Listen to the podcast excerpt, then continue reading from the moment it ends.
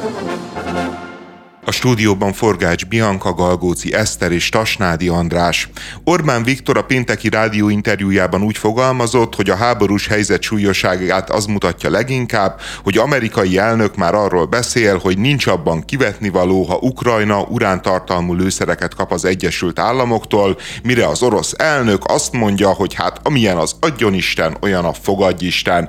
Két atomnagyhatalom urántartalmú lőszereket akar bevetni Magyarország szomszédjában, Ebből látható, hogy a helyzet minél, minden korábbinál súlyosabb, így, így fogalmazott a miniszterelnök, és eh, erre a mondatra is a Fideszes médiabirodalom atomháborús riogatására reagált Pálinkás József, egykori Fideszes oktatási miniszter, az MTA volt elnöke, aki egyébként civilben atomfizikus, és eh, hát nagyon kemény szavakkal ment neki ennek a típusú eh, fake news offenzívának, vagy minek.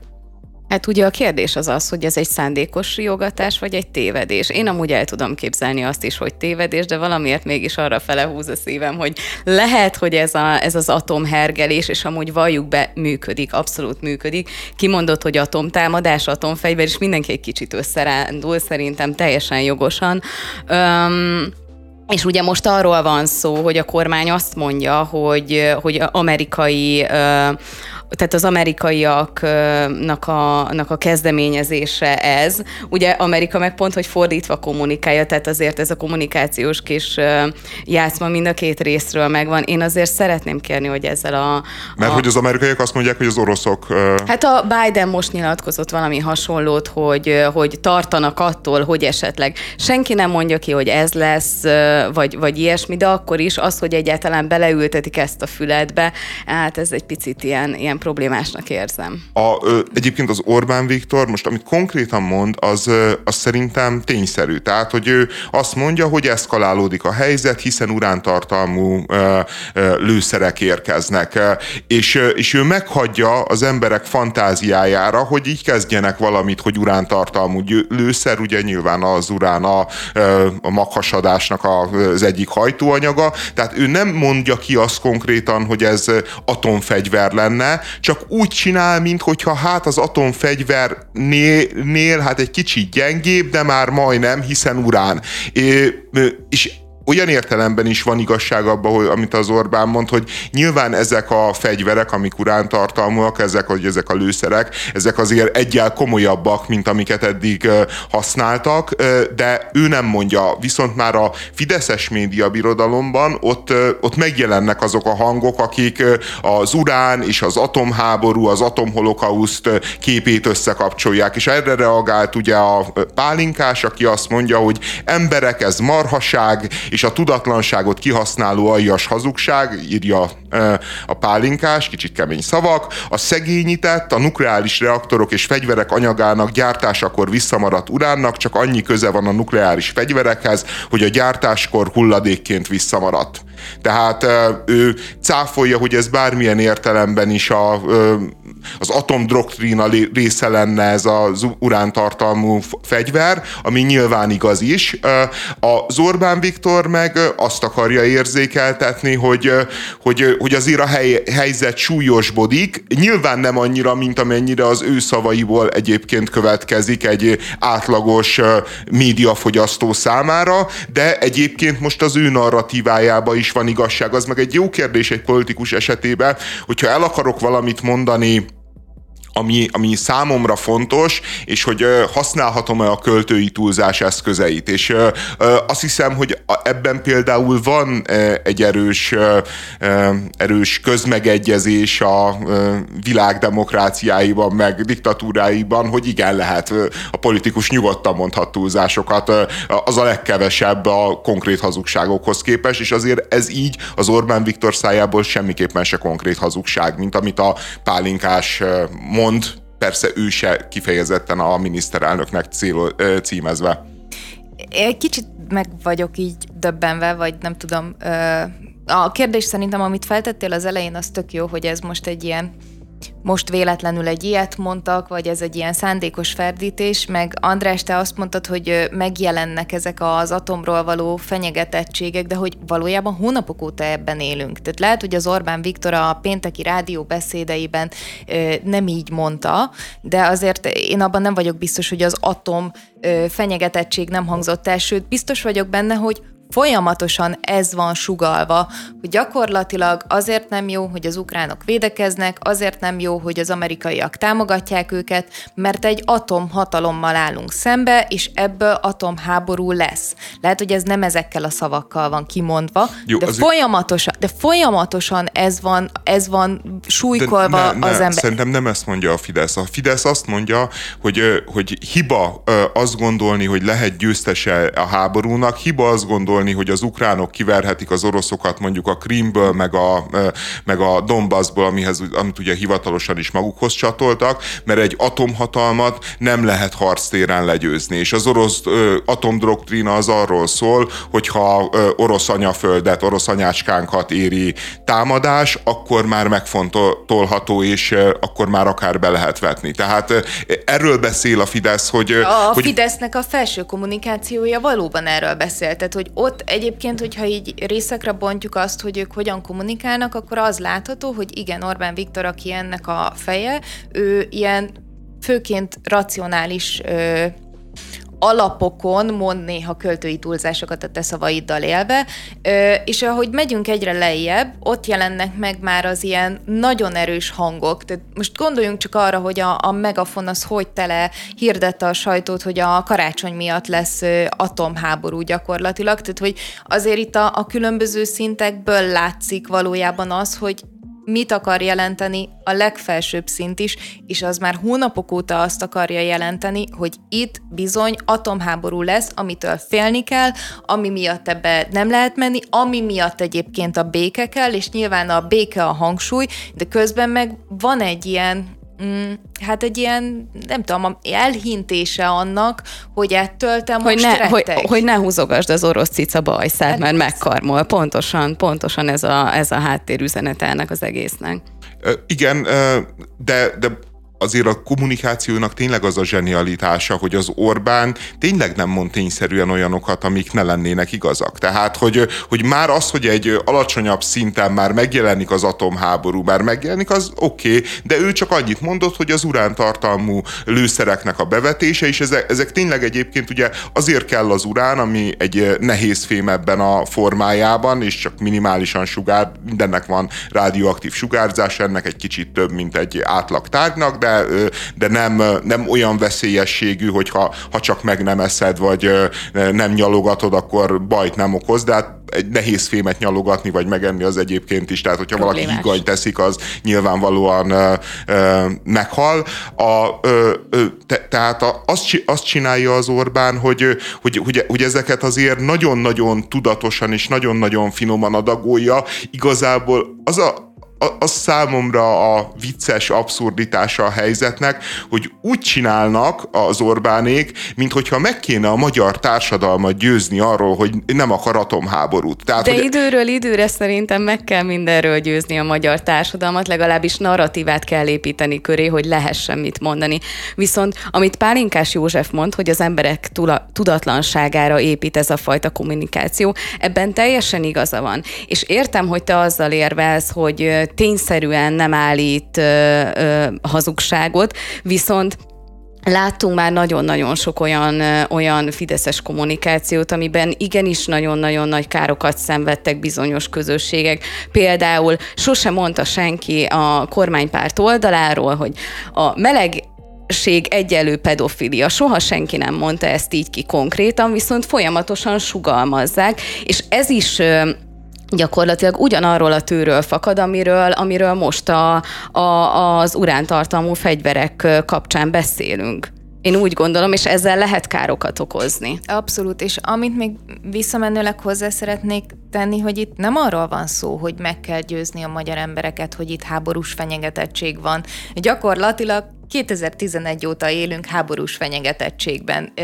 Tehát ha azt vesszük, ugye onnantól kezdve, hogy az Európai Uniónak nem leszünk a gyarmata, és először az Európai Unióval álltunk hadba, amit ugye a mai napig csinálunk, utána a menekültekkel állunk hadba, és most egyébként itt van egy valódi háború, most már végre vagy hát nem állunk hadba hivatalosan, de hogy végre van egy ilyen nagyon erős fenyegetettség, amit így kommunikációsan még jobban fel lehet fújni. Jó, csak, csak az a különbség, hogy ezekkel a dolgokkal, a migrációval, Brüsszellel, stb.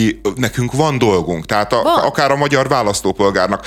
Ez a háború meg egy olyan, olyan ö, ö, cucc, ami, ami azért átcsap rajtunk. Tehát, tehát az, hogy, hogy így folyamatosan amellett érveljünk a magyar társadalomnak, hogy, hogy itt béke kell, és, és tűzszünet kell, és, és na, nagyon veszélyes a helyzet, most már vissza kell fogni magunkat, az, ké, az két dolog indokolhatja. Az egyik az indokolhatja, hogy a magyar társadalomban iszonyatos vérszöm van, és, és tömegek készek bevonulni, a, kivonulni az orosz-ukrán frontra. Tehát, hogy is ezeket a tömegeket kell lenyugtatni. Nyugodjatok meg, itt háború kell, béke kell, el ne induljatok, őrültek, nehogy megszavazzátok Gyurcsány Ferencet, aki majd a hadak élére áll és betör Oroszország területére. Vagy a másik lehetőség, hogy azért kell Magyarország polgárait meggyőzni, mert, mert, mert hát mi annyira fontos szereplői vagyunk a világnak, hogy a mi véleményünk az sorsdöntő ezekben a kérdésekben, hogy mit gondol az egyszerű magyar ember, hiszen egy olyan világhatalomnak a polgára, amely világhatalom, hát hogyha csak egy kicsit is mozdul erre, kicsit is mozdul arra, akkor az egész porcelánbolt felborul. Tehát emiatt nagyon fontos, hogy az emberek ilyen módon naprakészek legyenek, és naprakészen legyenek tájékoztatva maguk felelősségéről. Tehát én, ne, ne, én egyébként nem tudom, hogy az emberek miért rezonálnak ezzel a ö, kampányjal, de valamelyik a kettő között ö, ö, igaznak kell lennie. Tehát vagy azt gondolják csomóan, csomó fideszes, hogy tényleg az van, hogy, hogy a magyarországi baloldal az, az ilyen háborús megszállott, vérszomjas, hódításra is orosz vérre vágyó ö, zombi mutáns, vagy, vagy azt gondolja, hogy hát tényleg ö, miután a földcsakra az ö, itt, ö, itt van Magyarországon, vagy egész pontosan a Pilisben, ezért aztán nagyon-nagyon fontos, hogy ő személyesen is mit gondol erről, és akkor ugye az ő rezgésével együtt a földcsakra majd kiáramlik a világba, és, és megváltoztatja a dolgok menetét, mert az biztos, hogy senki nem gondolja, hogy egy mondjuk egy 500 milliós atomhatalom vagyunk. Remélem. De szerintem bőven ad erre magyarázatot a kormánynak a kommunikációja, hogy miért is kell ennyire a békét hirdetni, hiszen hogyha Gyurcsány Ferenc lenne hatalmon, akkor beszállnánk a háborúba, mert ő háborúpárti, tehát ez a narratíva szerintem ott van. Ez a vérszom, nagyon tetszett ez az elméleted, és valamilyen tekintetben egy egy, egy ilyen mesében megállja a helyét, jó volt, de, de, de értelemszerűen itt arról van szó, hogy meg kell győzni magunkat, hogy Magyarország a békepártjánál, de ez csak akkor lehetséges, hogyha a Fidesz-KDNP kormány van hatalmon, mert más esetben ez a, ez a döntés egy másik irányba terelődne. És ugye ennek a, a gyökere ha így egészen visszamegyünk odáig, hogy honnan indult a háború és honnan indult a kampány, akkor ugye éppen Magyarországon országgyűlési választások voltak. Tehát nyilván volt egy olyan külpolitikai helyzet, amire valamit mondani kell. És ebben a helyzetben ugye két szélsőség van, és jelenleg azt a világot éljük, hogy mindig a szélsőségesek pártján állnak az emberek, vagy odaállítjuk őket akaratukon kívül. Tehát a, a Fidesz-KDNP-nek az volt a kommunikációs stratégiája, hogyha a két szélsőség az egyik a háború támogatása, a másik a béke támogatása, akkor nyilván nekik kell befoglalniuk a béke területét, hiszen az a morálisan jobb, az a, a pozitívabb kép, az az, amiben ö, ők tudnak tündökölni, és hogyha ő magukat beállítják a, a béke fényes ö, égisze alá, akkor viszont ö, kommunikációsan az ellennarratívát rá tudják húzni az ellen ellenzékre, hogy ők viszont háborúpártiak. Nyilván egyébként nem kellett sokáig piszkálni a, az ellenzéki vezetőket, és hát ugye a Márkizajnak ez a, a partizános interjúja ilyen szempontból nem volt jó, mert helyből rá lehetett sütni mindenkire onnantól kezdve, és ezt ugye a mai napig látjuk, hogy a politikusok azt mondják, hogy ők támogatnák az európai fegyverszállítást, vagy támogatnának bármilyen segítséget Ukrajnának, akkor azt ki lehet emelni, és fent lehet tartani azt a fajta ilyen bipoláris ellentétet, amiben a kormánya béke, az ellenzék pedig a háború én szerintem egyébként nem feltétlenül arról van szó, benne nekem is nagyon tetszik ez az elmélet, hogy ugye alapvetően valamit formálni kell a, a, a társadalomból, hanem arról van szó, hogy ha pozitívat kommunikálunk, akkor nyilván hozzánk fognak húzni az emberek. A, ö, ö, miközben ugye dübörög ez a kommunikációs offenzíva, természetesen, és, és és természetesen ez az oka ennek a kommunikációs offenzívának. Kevesebbet eh, beszélünk mindjárt a kormányzatnak a, azokról a döntéseiről, meghúzásairól, amik valójában a mindennapjainkat érintik. Ugye most eh, a hét elején három ilyet is bejelentett a eh, Gulyás. Az egyik az, hogy ami gondolom azért so, sokak elégedettségére szolgál, hogy a szép kártyával ezentúl hideg élelmiszert is lehet venni, tehát praktikusan lehet használni minden kiskereskedésben, ami azért jelentős fordulat, mert, mert ugye eddig ezt az idegenforgalmi szektor felé irányították a pénzeket, és, és most látható módon olyan súlyosságú a válság, hogy az Orbánék tényleg elkezdték önmaguknak, meg az önmaguk bizniszeinek is, hát hogyha nem is a durva, de a mértékletes csonkolását, és hoztak egy olyan döntést, ami kifejezetten nem a, mert a, a Fidesz gazdasági döntéseinek mindig az az első számú háttere, hogy az embereknek ne fájjon, ez, ez egy nagyon fontos dolog, vagy direkten ne fájjon, tehát ne lehessen összekötni. A másik, hogy lehetőleg, hogy valamilyen típusú saját bizniszt támogassunk vele. És mo- most ez egy olyan döntés, amikor ezzel szembe mennek, és bizonyos értelemben ez nagy fordulat.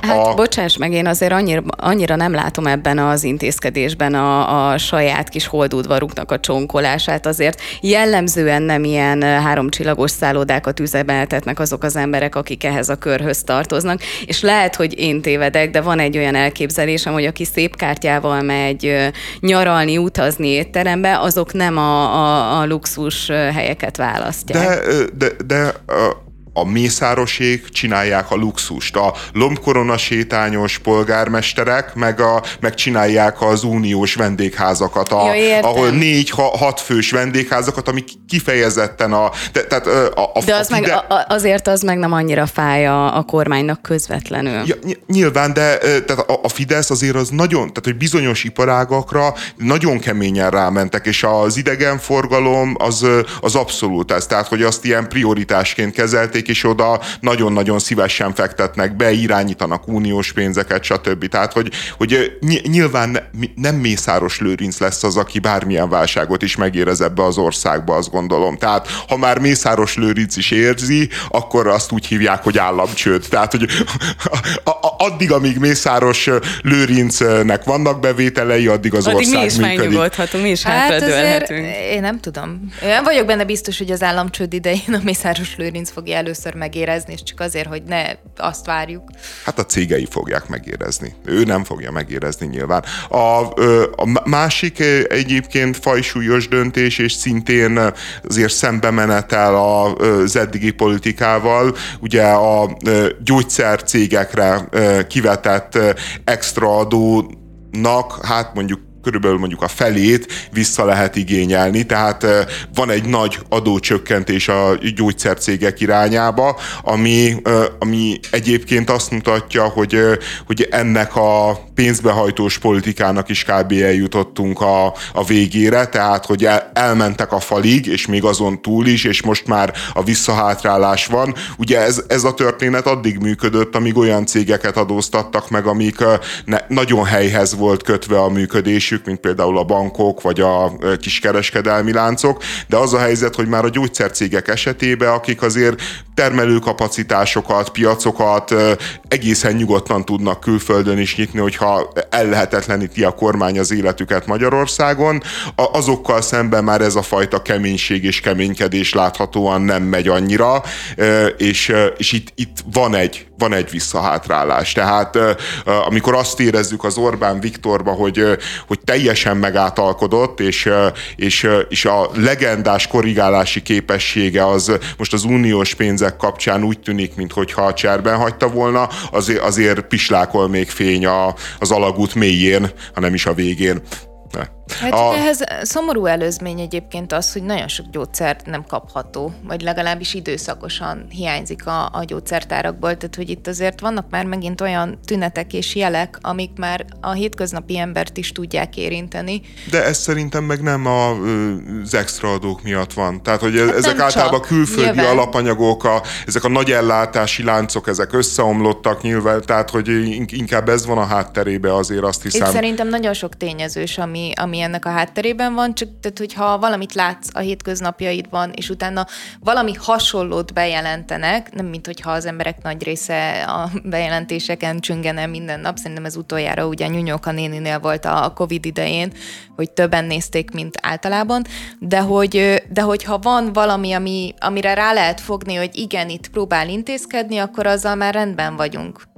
Igen, és a harmadik bejelentés az meg az volt, hogy a magyar ipar számára dob egy mentővet, a, bár a fogyasztóknak csak 1-2 százalékát érinti, de belenyúl a különböző energetikai szerződésekbe, és azt mondja a kormány, hogy, hogy egy árplafont vezet be már létező szerződéseknél, ami lehet, hogy nagy vitákat fog megnyitni, mert hogyha ezt komolyan gondolja a kormány, tehát kompenzáció nélkül gondolja komolyan a kormány, akkor nyilvánvalóan ez egy nagyon súlyos jogsértés és a szerződés biztonsággal szembeni hát ijesztően durva fellépés, de valószínűsíthetőbb, hogy, hogy a kormány nagyvonalú belenyúlása az nekünk fog pár tíz milliárd forintba kerülni, és jogilag legalább rendben lesz, és reméljük, hogy az iparnak is segít.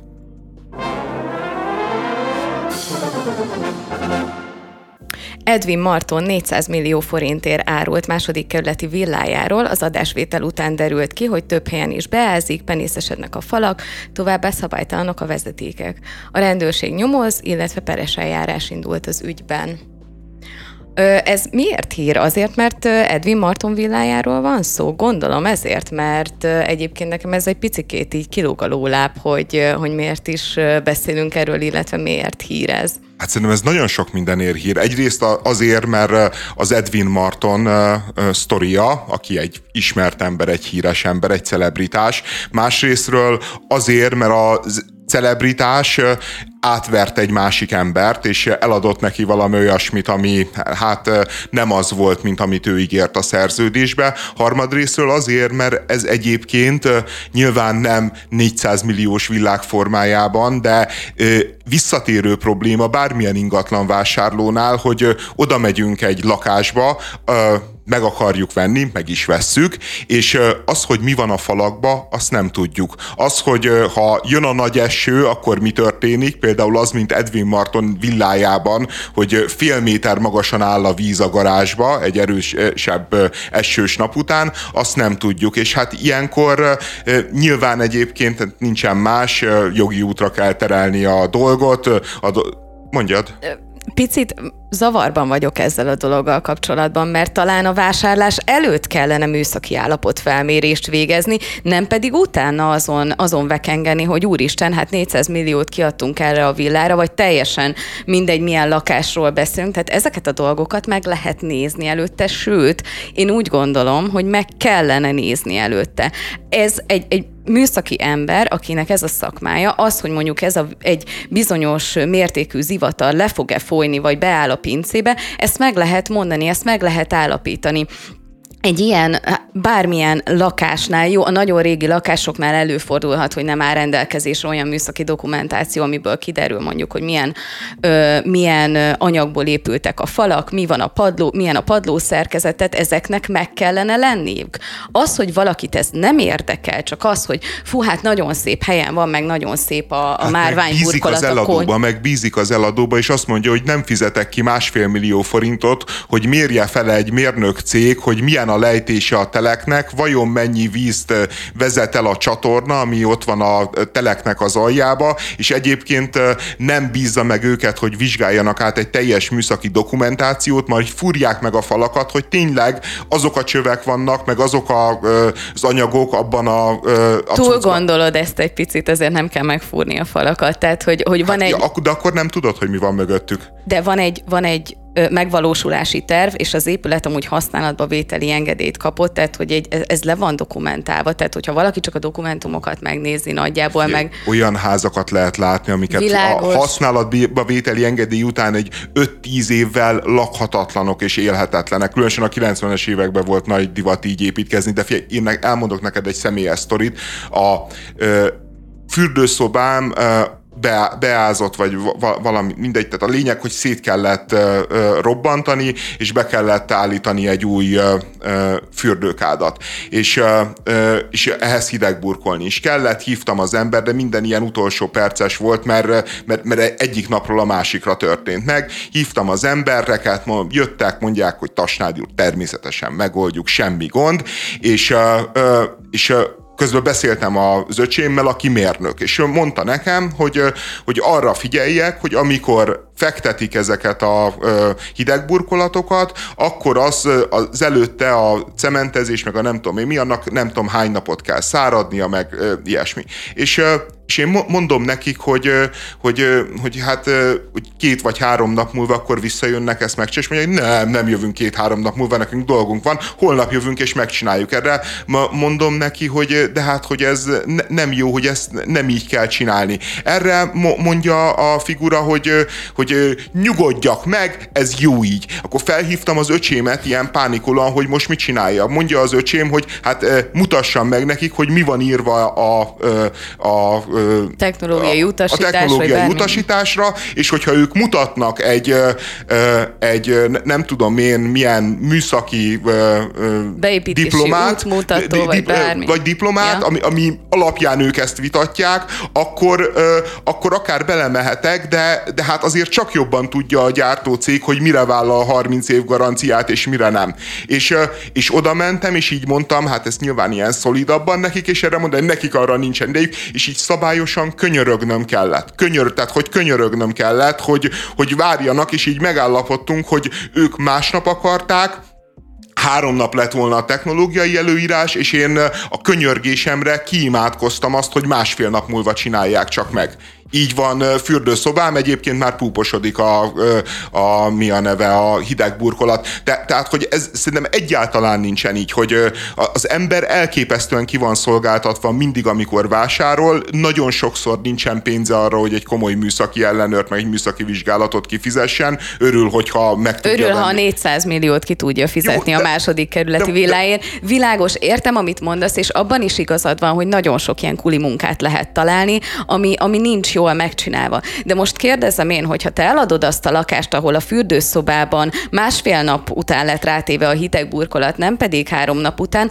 akkor te el fogod mondani a vevőnek, hogy egyáltalán az, hogy valaki tud erről, érted? Tehát, hogy van olyan, van olyan, hogy lerakják azt a szerencsétlen burkolatot, de te meg nem tudod, hogy mennyit kellett volna várni, és az, hogy, az, hogy valam egy házban vagy egy lakásban problémák vannak, és akkor azt rögtön úgy azonosítjuk, hogy hát csúnyán átverte az eladó a vevőt, mert bocsánat, mi, mi alapján is mondjuk ezt? Hogyha azt se tudjuk, hogy például Edwin Marton a saját megbízásából építette ezt az ingatlant, vagy ő már vásárolta? Várjál, ő ott lakott, ő tudta, ő neki tudnia kellett azt, ami ott van. Tehát, hogy neki tudnia kellett az állapotokat, és nem szólt, és egyébként ilyenkor azért le, hívni kell valószínűleg műszaki ellenőrt, és meg kell nézni, de azért a jogszabály az azt mondja, nem azt mondja, hogy ha te nem hívsz műszaki ellenőrt, akkor magadra vessél, hanem azt mondja, hogy az eladó szavatossággal tartozik azért a ö, dologért, amit ő elad. Tehát, hogyha valami olyan hiba kiderül, ami már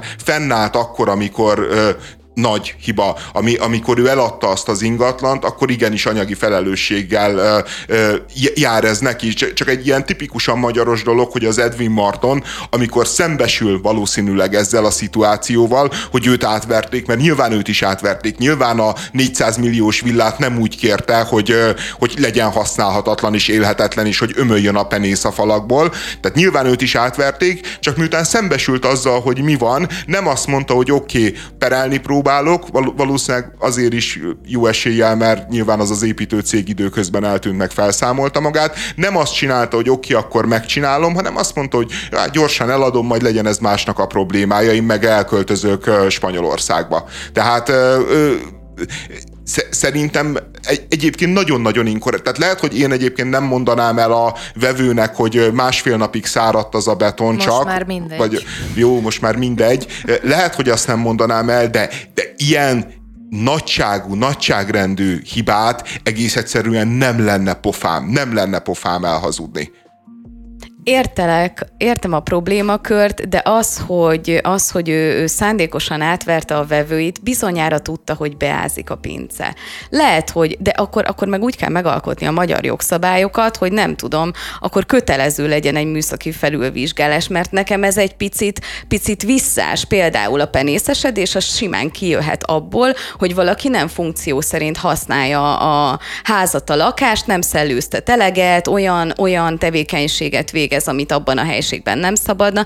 Tehát, hogy vannak ilyen, ilyen kérdéses dolgok, az, az más. Jó, jó. A... Nem, nem fordulsz a rendőrséghez, és a rendőrség nem indít nyomozást ilyen esetben, hanem azt mondják, hogy gyakran szellőztessél meg a gőzfürdőt, azt telepítsed ki a hálószobából. Tehát figyelj, itt, Én itt, nem itt, ezt ami történt, figyelj, itt funkció szerinti használat van, teljesen normális használat van, és, és a figura, és, és jó, persze gazdag ember megtehette volna, hogy, hogy hív műszaki ellenőrt, nyilván ezen spórolt, stb., de, de hogy mondjam, most pusztán azért, mert, mert ki tudott egyszer fizetni 400 millió forintot egy házra, azért ne tagadjuk meg tőle az elebi szolidaritást, meg együttérzést. Én egyáltalán nem szeretnék nem együttérző lenni, viszont egy picit az is problémás, ugye volt még egy probléma, ahogy a, a, a vízbekötés az megkerülte a vízóra aknát. Könyörgöm, hogyha közműveket veszünk át, a felelősséget vállaljuk, de amúgy a vízmű is kijön, tehát egyszerűen nem értem, hogy ő hogy vehette át ezt a, ezt a vízi közművet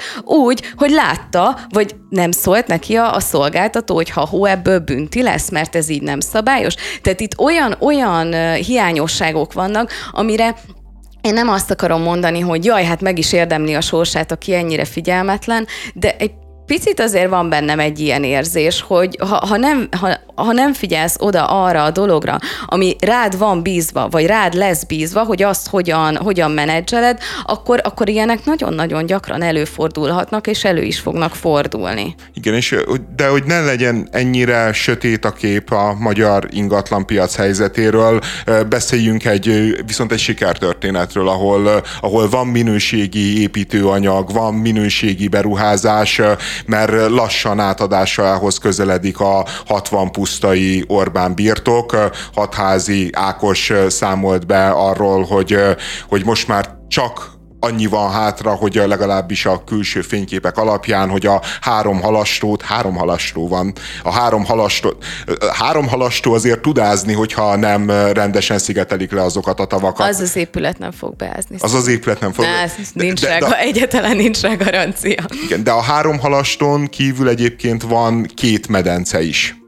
De egyébként a halastavak nem lehet, hogy Kocsis Máté halainak befogadására épült legalább az egyik? De de milyen jó ember a miniszterelnök úr. De tényleg milyen. Ugye? Én is nem értettem, hogy miért van három halastó, és nyilvánvalóan két halastó volt, csak amikor látta, hogy a rezsi megszorítások miatt a Kocsis Máténak a, az akváriumok problémát okoznak, akkor azt mondta, hogy Lőrinckém, építsél még egyet. Legyen... Nagyon-nagyon jó megfejtés. Köszönjük, Eszter. Tényleg gazdagítottad az életünket.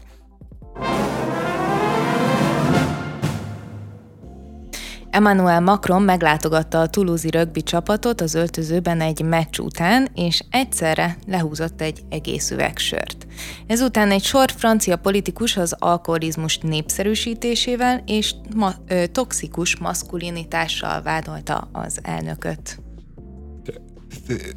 A most még, még ne, nem, nem menjünk bele magába a hírbe, csak azt ízlelgessük, hogy Párizsba másfél hónap ezelőtt, vagy Toulouse-ba égett a városháza. Párizsba milliók voltak az utcákon, mert a Macron az, az hát teljesen antidemokratikusan keresztül nyomott úgy egy nyugdíjreformot, hogy arról nem szavazott a parlament. És, és most ebben a Franciaországban, ahol másfél hónapja kb. forradalom közeli állapotok voltak, most ez a hír és ez a botrány. Hát mutatja, hogy az alkohol nem feltétlenül egy rossz probléma megoldó. Hát mutatja az emberi debilitást, meg az emberi hülyeséget, meg a, meg, meg a, a fogyasztói társadalmaknak a legalapvetőbb alkalmatlanságát arra, hogy a legalapvetőbb dolgokra való alkalmatlanságát is, hogy, hogy van egy problémájuk, van egy, egy, egy sérelmük, és másfél hónap múlva már ott tartunk, hogy a Macron megihat-e 17 másodperc alatt egy üveg sört, vagy nem ihat meg. Én szerintem az is van egyébként, vagy én ilyenkor mindig azt érzem, hogy ugye ilyen nagyon korlátozottan vagy tehát én például nem olvasok francia sajtót, ezt most megmondom. Tehát nem tudom, hogy pontosan mikor és mi, kinek és milyen problémája van, hanem így kapunk belőle ilyen szeleteket. Tehát miközben ég a város, akkor tudjuk, hogy az a botrány, hogy a Macron leveszi az óráját egy adás közben utána azt kapjuk, hogy akkor megivott egy üveg sört, és az a probléma. És közben egyébként nem tudom, feltételezem, hogy vannak nagyobb problémák is, amikre így folyamatosan reagálnak, vagy a másik, amit én ilyen elképzelhetőnek tartok, hogy ez olyan, mint egy ilyen, mint egy ilyen rettenetes kapcsolat. Amikor a pároddal már vannak akkora problémáitok, ami, ami már egy kicsit megoldhatatlan, és ezért innentől kezdve kezdődik az a része a történetnek, amikor rosszul teszi le a fogkefét, ö, mosogatás után a kést ezt felfele vagy lefele kell le belerakni a, a mosogatóba, ö, vagy a, a csepegtetőbe. Tehát, hogy így, így már minden egyszerre így probléma lesz, és így folyamatosan így, így adjuk ki a mérgünket. Ez, ez is eszembe jutott, de közben meg egyébként tényleg azt is érzem, hogy még hogyha van is, én nekem egy, egy dolog tetszett, hogy a, a miniszterelnöknek az egészséges életmódot kellene közvetítenie, míg hogyha így ezt gondolhatjuk is, vagy gondolhatják is sokan, de azért egy, egy darab üveg sörnek a, a lehúzásából egészen messzire elkanyarodtunk az egészséges életmódnak a, a nem tudom, bemutatásáról. Teljes mértékben ugyanarról van szó, ami, ami Magyarországon, hogy amikor vannak igenis fajsúlyos problémák, akkor arról beszélünk, hogy Orbán Viktornak milyen a testsúlya, milyen öltözetben jelent meg, mit vacsorázott, mert ezek az átélhető dolgok az, hogy elmondod egy francia embernek, hogy mi történt a nyugdíjrendszerrel, nem tudom, mondjuk 30 éves, érzi azt, hogy hát engem ez legkorábban 30-35-40 év múlva érint, á, majd ráérek ezen, ezzel akkor foglalkozni, viszont az, hogy most mit csinált a, a francia elnök, hát ez, ez... Azért a franciák olyan tekintetben egy picit mások, ugye itt akkor hozzuk vissza Ervinnek a, a, az ikonikus mondatát, hogyha a státusztörvény ugye Franciaországban lenne már régne a város, tehát hogy ott lehet, hogy nem, tehát hogy azt aláírom, hogy a választókról mindig azt feltételezzük, hogy nem biztos, hogy a bonyolult összefüggéseket ugyanúgy értik. Viszont érzik a, a helyzetnek a súlyosságát, és ezt egyébként én Magyarországon is tartom, hogy lehet, hogy nem értik mondjuk a túlóra törvény pontos részleteit, de azt érzik, hogy itt van probléma. Ami különbség viszont az az, hogy Franciaországban, hogyha én azt érzem, vagy legalábbis amit innen látunk, hogyha ott azt érzik, hogy probléma van, akkor utcára mennek, akkor képviselik magukat, akkor kiadják a hangukat. Innen nézve Jó, ez de, erőszakos. De mit ér, de mit ér, mit ér az a, az a képviselet, meg az az utcára menés, ahol a politikai kultúra ennek ellenére másfél hónap után ott tart, hogy, hogy megivott-e egy, egy üveg sört, vagy nem ivott meg. Tehát hogy az a baj, hogy, hogy, hogy ilyen nagy tisztelettel beszélünk a franciáknak a tökösségéről, meg a keménységéről, de valójában mi történt? Kimentek, balhéztak, jól érezték magukat, hazám, hazamentek, és mo- most meg a toxikus maszkulinitásról, meg, a, meg az alkoholizmusról vívnak egy, egy ilyen szellemharcot, aminek semmi értelme. Tehát, hogy ennél már esküszöm, hogy a magyar mentalitás is jobb, amelyik legalább az elejétől kezdve ö, ö, nem érdekli, amit az elejétől kezdve nem érdekli az egész dolog. Azt mondja, hogy oké, okay, ilyen a politika, ilyenek a politikusok, úgyis nekik lesz mindig igazuk, nem megyünk ki, nem balhézunk, be, behúzzuk a fülünket, farkunkat. A, ö, a franciák meg kimennek, ö, előadják a ö, nagy drámát, és, és aztán meg, meg csinálják azt, amit mi. De a, én úgy gondolom, hogy Eszternek olyan tekintetben igaza van, hogy ott, ott jobban átélik ezeket a társadalmi történéseket, és attól, mert a sajtó arra fekszik rá, hogy most a, a francia elnök megivott egy, egy üvegsört 17 másodperc alatt, és értem, hogy való... Nem a sajtó fekszik rá, ez a, a én direkt megnéztem, mert én is egyébként úgy, úgy voltam vele, hogy, a, hogy, az Esz, hogy az Eszternek biztos igaza van, tehát én is azt gondoltam, hogy az Eszter biztos azt fogja mondani, hogy hát, hogy francia Franciaországból nagy ö, ö, értelmes disputák vannak mindenféle fontos kérdésről, csak hát Szeretném a bulvár sajtó... kimondani e, a véleményem a magam számmal, csak hogy... Én, én ezt gondoltam, hogy ezt, ezt fogod mondani, de nem, nem a te véleményed mondom. És, és, és direkt megnéztem, hogy ez tényleg a, ez egy sajtó hetz kampány. De nem. A, rendesen a francia zöldek beleállnak ebbe kőkeményen. De a politik... Kőkeményen. De és akkor itt jön az Eszter véleménye valójában, hogy egyébként más választói rétegeket máshogyan szólítunk meg. Tehát, hogy e, ez a toxikus maszkulinitás, ez nyilvánvalóan egy olyan elit és kis rétegnek szól, akiket ezek a problémák zavarnak. Most azt megint nem tudom megmondani, hogy azok a pártok azok konkrétan csak őket akarják megcélozni, vagy egyébként így akarnak behúzni más választói rétegeket, mert ezt azért nem néztem meg. Nyilván mindenkihez más máshogy lehet szólni. Van, akit az érdekel, hogy nem tudom, hogy mondjuk Orbán Ráhel eldobja a pelenkát, és akkor ő nem elég zöld. Nyilván nagyon-nagyon kevesen vannak Magyarországon is így, hogyha lefordítom a magyar viszonyokra, meg van, akit egyébként tök mással lehet megszólítani, és magadhoz rántani. Ne, nekem ebben egyébként tényleg semmi más nincsen, mint egy ilyen, egy ilyen valamilyen fajta politikai kommunikáció, ami nem biztos, hogy jól átgondolt, de egy konkrét réteget szeretne megcélozni. Jó, hát én nem, nem idealizálnám ennyire a helyzetet, tehát... De ez, ez mi idealizáció? Tehát, ez a mítosz, András, ezek a mítosz a... teremtések, amiket te mondasz, csak a mítoszokat utána egyébként szét kell bontani különböző választói csoportokhoz. Könyörgöm. Az üzeneteket... Eszter, Eszter, másfél hónappal ezelőtt ígett a város azért, mert antidemokratikus módon elfogadtak egy nyugdíjreformot, és, és mo- most már ez a problémája a zöldeknek, hogy milyen gyorsan iszik meg. Tehát, hogy nem, Én nem, nem mondom, hogy a nem, ér, nem, ér, nem érzed, de... hogy, hogy milyen módon devalválj mindent, amikor beleállnak ebbe? Hát ezt kéne ütni, ez a problémájuk, ez a Macronnal a baj, nem? Vagy Én az nem a baj, mondom, hogy, hogy rossz jó. példát mutat? Mert, mert, mert hogyha tényleg az a baj a Macronnal, hogy rossz példát mutat, vagy az Orbán Viktorral is, hogy rossz példát mutat, mert a mértéktelen mértéktelen evésre, meg a mértéktelen ivásra buzdítanak a, az ő karaktereik, akkor oké, okay, de én az az igazság, hogy szeretnék egy olyan országban élni, ahogy egy miniszterelnökkel ez a probléma. És amikor bárki azt mondja, hogy ez a probléma a miniszterelnökkel, akkor mindent, mindent negligál, ami egyébként tényleg valós de probléma Én nem azt lenne. mondom, hogy ez, ez, a, ez a jó, én azt mondom, hogy én ezt látom mögötte. Tehát, hogy e, e, ezt én, én értékítéletet ehhez nem kapcsoltam. Ez a valóság, illetve hogyha a magyar közéleti eseményeket is megnézzük mondjuk külföldről, ott is pontosan ugyanezt a helyzetet lehet leírni, anélkül, hogy igen, nem lett felgyújtva Budapest. Ez tényszerű. Az, hogy van egy nagy probléma, és akkor nem tudom, eltelik két nap, és tényleg Orbán Viktornak a vacsorájával foglalkozunk, pontosan ugyanolyan szarul néz ki ö, az európai sajtó sajtóban ez, mint hogy most mi a francia sajtóban, illetve a politikában látjuk ezt a kérdéskört. Ja, ja, ja. És egyébként még csak annyi almegjegyzés, hogy, hogy mondja az Eszter, hogy ugye ez egy nagyon elit probléma, és egy nagyon elit társadalmi csoportot akar megszólítani, az, azért szintén nagyon el kell gondolkozni a, a baloldalnak, hogy, hogy tényleg ezt akarja kommunikálni, hogy tényleg bűnössé akarja tenni a társadalom szemébe azt a férfit, aki megiszik egy hajtásra egy üveg sört, mert szerintem amíg ezt csinálja, addig a jobb oldalnak, meg mindenfajta jobboldali radikalizmusnak nem hogy utat nyit, hanem, hanem táplálja Ezek a tüzét. a zöldek voltak, ezt hogy jegyezzem még?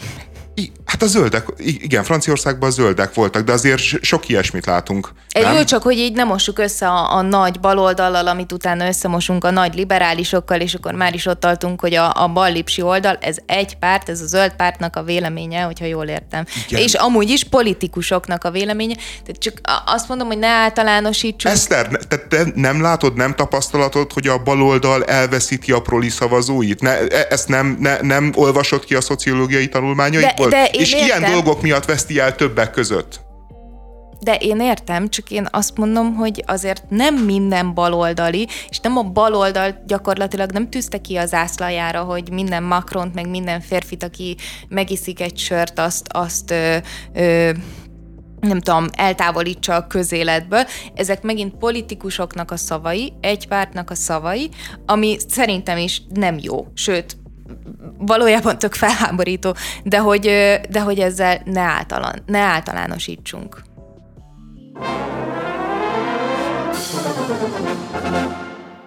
Karácsony Gergely kihirdette a budapesti lakógyűlés eredményeit, marad az autómentes Lánchíd. 136 ezer budapesti szavazott a lakógyűlésen, ami a szavazásra jogosultak több mint 9%-át jelenti. A válaszoló budapestiek 79%-a fenntartaná a jelenlegi forgalmi rendet a Lánchídon feltételezem kiegészülve azzal a picike momentummal, hogyha a gyalogos rész kész lesz, akkor, akkor azt a gyalogosok is majd igénybe vehetik. Ez egy fontos kérdés. De mi, mi ez kérdés? Hát fontos megjegyezni, mert a, a legtöbb cikk, amit olvastam ezzel kapcsolatban, említi ugye a taxisokat, a buszokat, a motorosokat és a bicikliseket, de ugye a gyalogos részt az de jó, jelenleg... De az tök egyértelmű, hogy használhatják a gyalogosok. Oké. Okay. Hát nem, azért ilyen nem történhet meg, hogy azért a Lánchidra ne menjen Hát nem gyalog. tudom, nekem a, egy picit az az érzésem most ezzel kapcsolatban. Beszéljünk majd arról is, hogy mi, minek köszön. Beszéljünk előbb erről, hogy minek köszönhető ez a rendkívül alacsony részvételi szám, mert azért a, egy, egy ellenzéki érzelmű Budapesten ez a 9% én bevallom, hogy, hogy abszolút nem tippeltem volna arra, hogy ez 20 alatt lesz. Én nem tudom, szerintem itt ö, sok összetevős ez a történet. Egyrészt ö, valószínűleg a kommunikáció és a volt a legerősebb, tehát oké, okay, itt a, a tömegközlekedési eszközökön folyamatosan hallottuk, hogy beleszólásod van, szavazza lakógyűlésen, stb. De amikor mondjuk így véletlenül, de tényleg totál véletlenül múlt héten egy esti órában sikerült észrevennem egy villamos megállóban egy plakátot, ami, aminek az volt a felirata, hogy védjük meg Budapesten, és kivételesen egyébként azt autóban láttam, tehát hogy így egyáltalán nem volt rá lehetőségem megállni pedig egy pillanatra. pedig, pont ezt, pedig pont ezt akartam mondani, hogy lehet, hogy szándékosan a tömegközlekedőknek hirdették jobban ezt a, ezt a lakógyűlés Igen, szavazást. de nem volt, tehát hogy, hogy kommunikációsan szerintem ez egyrészt nem volt jó, másrészt itt nem tudom, hogyha így néztem, hogy hol tartanak éppen a, a kiszórásai ennek a lakógyűlésnek, tehát hogy az is ilyen ö, folyamatában haladt, talán nem is olyan gyorsan, talán nem is volt elég idő, tehát itt azt hiszem, hogy az utolsó pillanatig, az, talán egy héttel a lezárás előtt még, még érkeztek. Azt is kevéssé láttam kommunikálva, hogy, hogy itt meghosszabbították egyébként a, a lakógyűlésnek a kitöltési lehetőségeit, de egyébként meg, hogyha az egész ilyen média körképet nézem, akkor azt azt lehetett látni a valóságban, hogy a lakógyűlés az így, nem tudom, egy picit megjelent, tehát hogy volt róla így, nem tudom, egy-két cikk, ez, ez, ez nem történt meg, viszont a kormány oldalról is szerintem ez a, ez a nagyon érdekes történet a, az egészben, a kormány oldalról egyáltalán nem volt semmi a lakógyűlésről. Ö, volt nagyon sok minden Karácsony Gergelyről, volt nagyon sok minden arról, hogy a, hogy hogyan rontja el a, a várost, és aztán utána érkezett ez az egyenes beszédes ö, megszólalás, ez a nagyon-nagyon-nagyon durván szerencsétlen mondat arról, hogy háborúban állunk, és akkor onnantól kezdve Karácsony Gergely háborújáról volt szó, de ugye a mozgósítás, és szerintem ez egy ilyen szándékos kommunikációs elhallgatás volt, ami, amit én egyrészt értek, másrészt meg egy kicsit azt is gondolom, hogy ha itt lett volna egy kormánypárti mozgósítás, akkor esetleg a lánchidas eredmények nem így néztek volna ki, de akkor nyilvánvalóan nem lehet azt mondani, hogy ennyire kevesen töltötték ki. Tehát én ebben azt érzem, hogy van első körben egy ilyen elrontott kommunikáció azon az oldalon, meg van egyébként egy nagyon-nagyon tudatos kommunikáció a másik oldalon. Én te, tegnap is elmondtam, de hát én ezt kifejezetten jó eredménynek és sok embernek gondolom. Tehát azt gondolni, hogy 9-10 százalékos részvétel egy ilyen típusú happeningen, az kevés lenne. Hát gondoljunk bele, hogy a kormányzatnak a, a konzultációi, amik egyébként sokkal átélhetőbb kérdésekről szólnak. Jöjjenek-e migránsok, ne jöjjenek migránsok, nagyságrendekkel nagyobb marketing költségvetése van, mindenhonnét ömlik, hogy, hogy mondd el a véleményedet, utcai aláírásgyűjtés van, postán küldheted vissza a szavazatodat, interneten jelezheted, hogy mi a véleményedet, egyébként akárhányszor, mint bizonyos konzultációknál volt ilyen informatikai diffi, tehát, hogy ebben az esetben, amikor az egész ország kb. egy hónapig arról a konzultációról beszél, akkor tudnak az Orbánék ilyen 20-25 százalékig eljutni. Tehát ahhoz képest szerintem, hogy ez egy azért nagyon lényegesen kevésbé átélhető kérdés, mert az, hogy a autómentese a Lánchíd, az most nyilván aki ott közlekedik, meg ott jár, vagy akinek szívügye, mondjuk Budapest autómentessége, annak ez fontos, de most a két millió budapestiből valljuk meg, ez szerintem, vagy a másfél millió budapestiből egy milliót semennyire se érdekel, ahogy a többi probléma is egyébként túl bonyolult, túl, túl összetett, szerintem a 9% az egy kifejezett erődemonstráció, tehát hogy azt jelenti, hogy, hogy, hogy van egy nagyon-nagyon elkötelezett ellenzéki kor szavazó, aki, aki igenis részt akar venni Karácsony Gergelynek a szabadságharcába, és én nem gondoltam, hogy ennyien lesznek. Tehát ezt a 10%-ot én nagyon nem becsülném alá. Én kettő okot látok arra. Én, én, én szerintem azért nem, nem magas ez a 9 százalék. Ugye a fő, a, a fókuszban a Lánchídnak a, a forgalmi rendje volt, és abban viszont nagyon igazad van András, és nekem is ez az egyik megfejtésem, hogy annyira szűk réteg, akit ez érint, a nagyjából másfél millió budapesti lakosból, hogy, hogy tényleg azokat érinti, akik, akik a belvárost használják. Teljesen mindegy, hogy gépjárművel, tömegközlekedéssel vagy gyalogosan, de tényleg Budapestnek azért az a lakossága, aki mondjuk minden nap bejön a belvárosban, az azért lényegesen kevesebb. A másik, ami, ami szerintem problémás volt, hogy maga a kérdéseknek a megfogalmazása, erről már korábban beszéltünk itt a műsorban, hogy egyáltalán nem volt ízléses egyáltalán nem úgy tűnt, mintha ha a Karácsony Gergely vagy a főváros a lakóknak a véleményére lenne kíváncsi, hanem inkább megpróbálna egy picit valamilyen ilyen, egy icipicit valamilyen irányba elterelni, és ez szerintem pont azért, mert a nemzeti konzultáció létezik, és aki, aki elolvasta ezeket a kérdéseket, rögtön azt, azt az élményt kapta, hogy hát itt nincsen nagy különbség, szerintem nagyon sok embert ez is távol tartott a szavazástól. És, és az a pofátlanság, hogy a Karácsony Gergely közli az egész lezárta után, hogy ez a nemzeti konzultációnak az ellenkezője. Ezek a kérdések valódi kérdések, ezek az ügyek a városnak az ügyei, a legsúlyosabb dilemmák, amikkel szembesül a városvezetés, és, és nekem is egyébként a, a legnagyobb szívfájdalmam pont azért, mert én nem gondoltam, hogy ennyi ember vesz részt először egy ilyen internetes népsza, vagy lakógyűlésen, vagy nevezzük a véleménynyilvánításon, hogy, hogy hogy valójában azt nem adja meg az embereknek, ami, ami a legfontosabb lenne, hogy érezzék magukat bevonva valódi döntésekbe. Tehát, hogy itt, itt az abba vonta be őket a Karácsony Gergely, hogy itt van két kérdés, tudjátok, hogy az egyik az én álláspontom, még meg is indoklom, hogy miért, még hozzá is teszem azokat az érveket, amik nekem fontosak, a másik meg a gonosz rossz Orbán rendszernek lenne jó, és, és akkor döntsél a kettő közül. És pedig például pont mondjuk a Lánchíd autómentesítésénél, hogy miért nem lehetett azt megcsinálni, hogy be, beszél mondjuk az autóklubbal, beszél mondjuk a Fidesz-szel, azt mondja nekik, hogy mi a ti tervetek?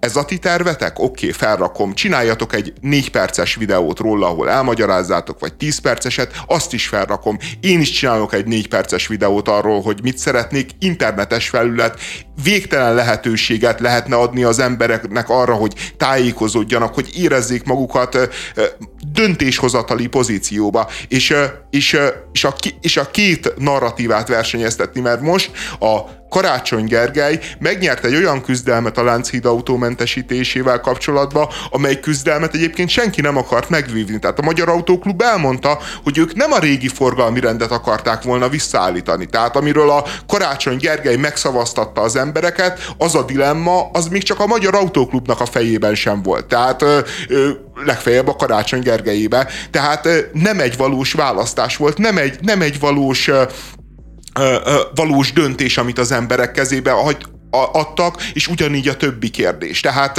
a, a probléma az, hogy, hogy lehetett volna ez a demokrácia ünnepe, és pontosan ugyanaz lett belőle, mint amit Orbán Viktor csinál a nemzeti konzultációkból, egy erődemonstráció, és méghozzá egy olyan erődemonstráció, ami ezek szerint, mert én azt hittem, hogy ti is úgy fogjátok megélni, hogy azért 136 ezer ember, most belegondolva, hogy egy, egy ellenzéki tüntetésen, hogyha 5000-en vannak, azt már nagy sikernek könyveli el bárki, hogy a 136 ezer embert alapvetően szakmapolitikai kérdések mentén megmozgatni, internetes regisztrációra rábírni, stb., hogy az ne, nem kevés, de, de hát akkor még viszont ezt a célját se érte el. Tehát akkor még erődemonstráció se lett belőle, miközben én egyébként azt gondolom, hogy ilyen értelemben ez borzasztó nagy siker, és, és, és, és emiatt is aztán végtelenül elpazarolt lehetőség. Hát úgy értelmezni ezt az egészet, hogy egy szakmai döntés döntésben hoztak eredményt a budapestiek, hát nem tudom. Igazából, hogyha le, lecsupaszítom a problémát, akkor az, akkor egy közlekedési kérdés. De hát ne próbáljunk meg úgy csinálni, mint hogyha ez pontosan nem a kultúrharcról szólt volna. Tehát amit te is elmondtál, hogy itt nem döntettek az emberek arról, hogy, hogy milyen legyen a Lánchíd, milyen legyen egy városrész, hanem egyszerűen ez abszolút a kultúrharcról szólt, ami engem meg baromira elszomorít olyan tekintetben, hogy a közlekedés Budapesten, a belvárosban iszonyatosan fontos, iszonyatosan nagy problémákkal küzdünk, és, és egy, egy ilyen lehetőség, akár tényleg a, a megvitatásra, a problémának a kifejtésére adott volna lehetőséget, nem úgy lecsupaszítani az egészet, hogy a kormány azt mondta, hogy autóknak kell menni, de mi most betartunk nekik, és nem fognak autók menni a, a Lánchídon. Ez jött le az egészből, ez lett az eredménye, és végtelenül szomorú vagyok emiatt. Igen, a... Én egyébként ebben a, a kérdésben így lehet, hogy behoznám azt is, hogy ahogy mondod, hogy itt nem sok ö, ilyen érdekütköztetés volt, hogy a, a lakógyűlés, mint név, egyébként szerintem inkább arra utal, hogy amit a, a végén a Karácsony Gergely csinált egy-két pontra, ugye kiment a városban, és akkor meg lehetett ezeket vitatni, és akkor be lehetett dobálni ezeket a, az ötleteket. Én nem vagyok benne biztos, hogy úgy kell működnie utána a Lánchídnak, ahogyan így nem tudom, így azért mindannyian voltunk már lakógyűlésen, és pontosan tudjuk, hogy az hogy néz ki, és, és milyen ötletek tudnak ott elhangzani. Tehát, hogy én szerintem egyébként kell az, hogy, hogy nekünk van egy narratívánk, és nektek van egy ellennarratívátok, de, de visszatérve egyébként erre a Miért nem jelent meg ellen narratíva, és ezt nem tudom pontosan megmondani, hogy a nulladik ponttól kezdve ez, ez így is volt tervezve, szerintem nem biztos, de fogalmam nincsen, de, de amit mondtam így a, a sajtóról, meg arról, hogy itt a két oldal hogyan üt, ütközött, vagy csapott össze, valójában nem csapott össze. Volt egy narratíva, és nem volt ellen narratíva, De volt. és szándékosan nem volt ellen narratíva. De volt, nem biztos, hogy ennek a, a lakógyűlés kampánynak a keretein belül, abban tök igazad van, hogy a kormány ezt, ezt nem nagyon beszélt róla, de hát én ezen egy picit se vagyok meglepve, tehát hogy erre... Az erre autóklubtól bármikor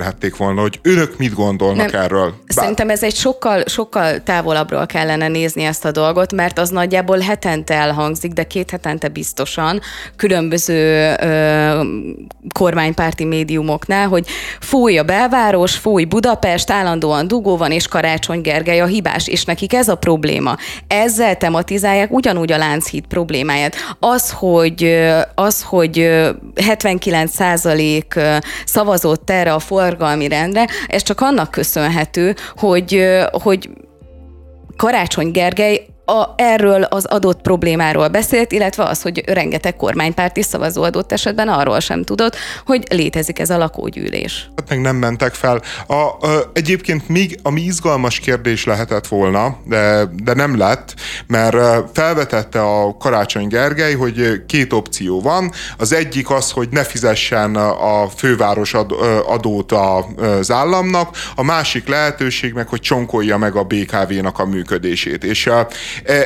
ez, ez szerintem egyébként adott esetben egy reális politikai dilemma lehet, ha nem úgy teszik fel a kérdést, ahogy feltették. De, de úgy tették fel a kérdést, hogy egyértelmű volt, hogy, hogy hogy ők nem akarják befizetni az adót, és az embereknek természetesen biztosítani akarják a, a kényelmes utazásnak a lehetőségét, miközben nyilván egy ellenzéki városvezetés akár beleállhatott volna érvszinten, hogy felhatalmazást kér arra, mert úgy izgalmas lett volna ez a kérdés, hogy felhatalmazást kérek arra a budapestiektől, hogy ne, mit tudom én, állítsam le a buszközlekedés Budapesten, és, és állítsuk a kormányzatot egy olyan helyzet elé, amikor döntenie kell arról, hogy, hogy vagy csinálja a Budapest ellenes politikát továbbiakban is, és Budapesten nem lehet közlekedni, vagy visszahátrál. És, és igazából a, azt, ami az Orbánék számára valójában kihívás lenne, valójában az Orbánék számára ö, egy politikai dilemma lenne, hogy mit teszünk egy ilyen helyzetben. Nyilván egyébként megvannak az elképzeléseik, nyilván a kormányzat nagyon gyorsan államosítaná a BKV-t és elkezdeni saját maga működtetni, stb. De, de, de, de ez egy olyan helyzet lenne, meg egy olyan szituáció, amikor, ö, amikor az Orbánék a saját komfortzónájukon kívül kell, hogy valamit csináljanak. Amit a karácsony csinál, és előadott, mint a, ellenalternatívát, hogy de ne, fog, ne fizessük be az adót, az, az kb. az Orbánék terve szerint van, hogy oké, okay, nem fizeti be az adót, kvázi már csődben van az önkormányzat, már nem fizet adót, stb. Karácsony Gergely idáig züllesztette a fővárost.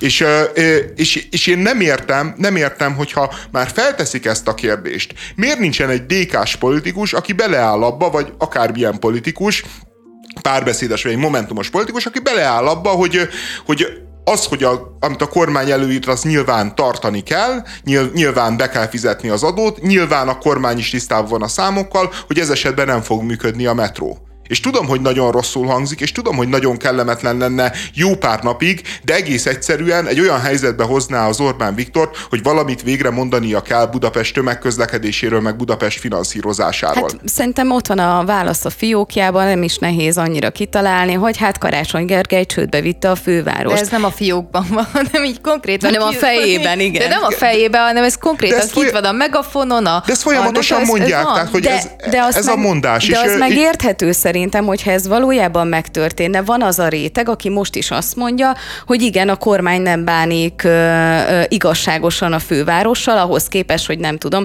öt évvel ezelőtt mi volt. Van ez a réteg. Ő, ők megértik, hogyha nem jár a kombinó, vagy nem jár a, a hármas metró, akkor az miért van. De ott van az a réteg, akikhez Orbán Viktor szól, és nekik tök elég annyi, hogy hát eddig Orbán Viktor arról beszélt, vagy a megafon arról beszélt, hogy csődbe ment a főváros.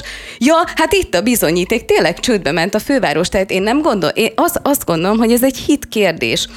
Attól függetlenül, hogy igenis ez egy, ez egy szakmai kérdés kellene, hogy legyen, akár politikai kérdés, hogy mit csináljanak, hogy, hogy befizessék-e azt, a, azt az összeget, vagy nem. Az, hogy ezt a kérdést így tették fel, egyszerűen más, hogy én azt gondolom, hogy annyira demagóg a kérdés, hogy nem lehet máshogy feltenni, hogy ne, egyáltalán nem értek egyet azzal, hogy egyáltalán ilyen kérdés felmerül, én legalábbis személy szerint, nekem ez problémás, de az, hogy, hogy telemondasz valamiről, mint budapesti lakos, vagy pedig hát adjuk a kormánynak a pénzt. Egy, egyébként itt szerintem azt is érdemes megemlíteni, mert igazad van, tehát hogy a, a bipolarizált véleménykultúrában ugye van az a, az egyik, aki azt mondaná, hogy ha hát ugye leáll a tömegközlekedés, akkor is Karácsony Gergely az Isten, és van az, aki azt mondaná, hogy igaza van Orbán Viktornak, és valójában a baloldal és ennek kulcsfigurája Karácsony Gergely csak és kizárólag a csőtöz tudja vezetni a várost, de, de szerintem itt sokkal érdekesebbek azok az emberek, akik ebbe egyáltalán nem akarnak részt venni, egyáltalán nem akarnak erről tudni, el akarnak jutni a munkahelyükre, el akarnak jutni az akárhova, most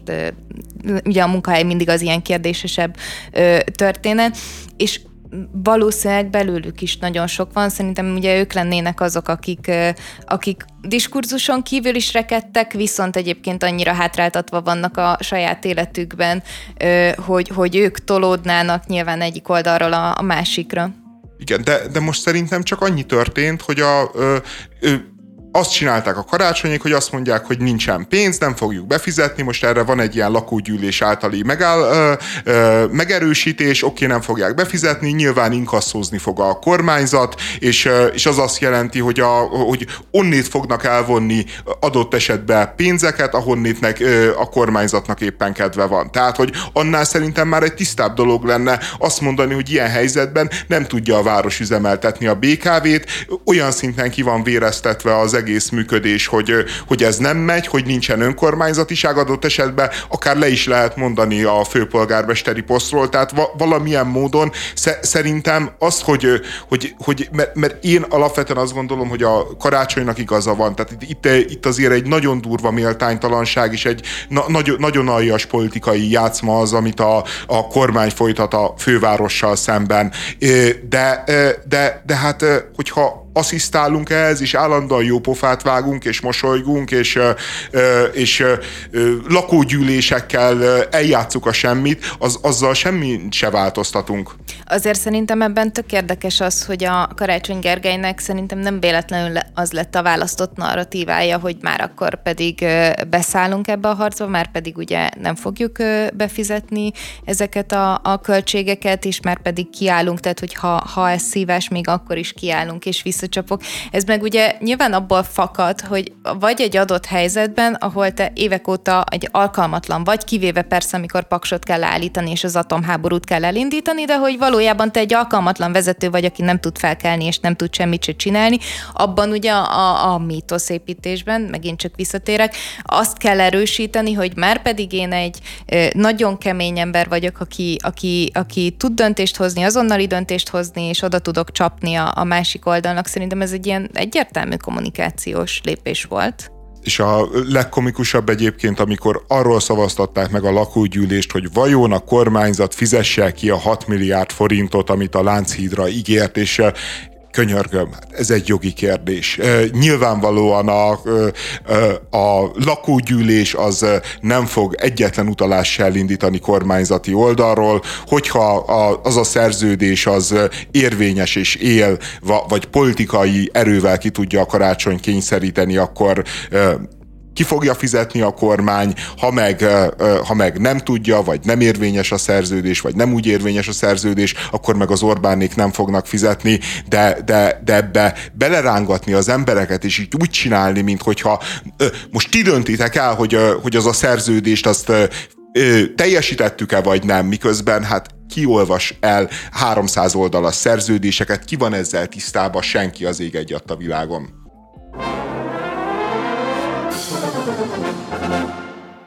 Az árulás érzése van bennük, bennünk. Mi támogattuk önöket, amikor önöket fenyegették, most pedig a jogainkat fenyegetik, és ezt önök teszik.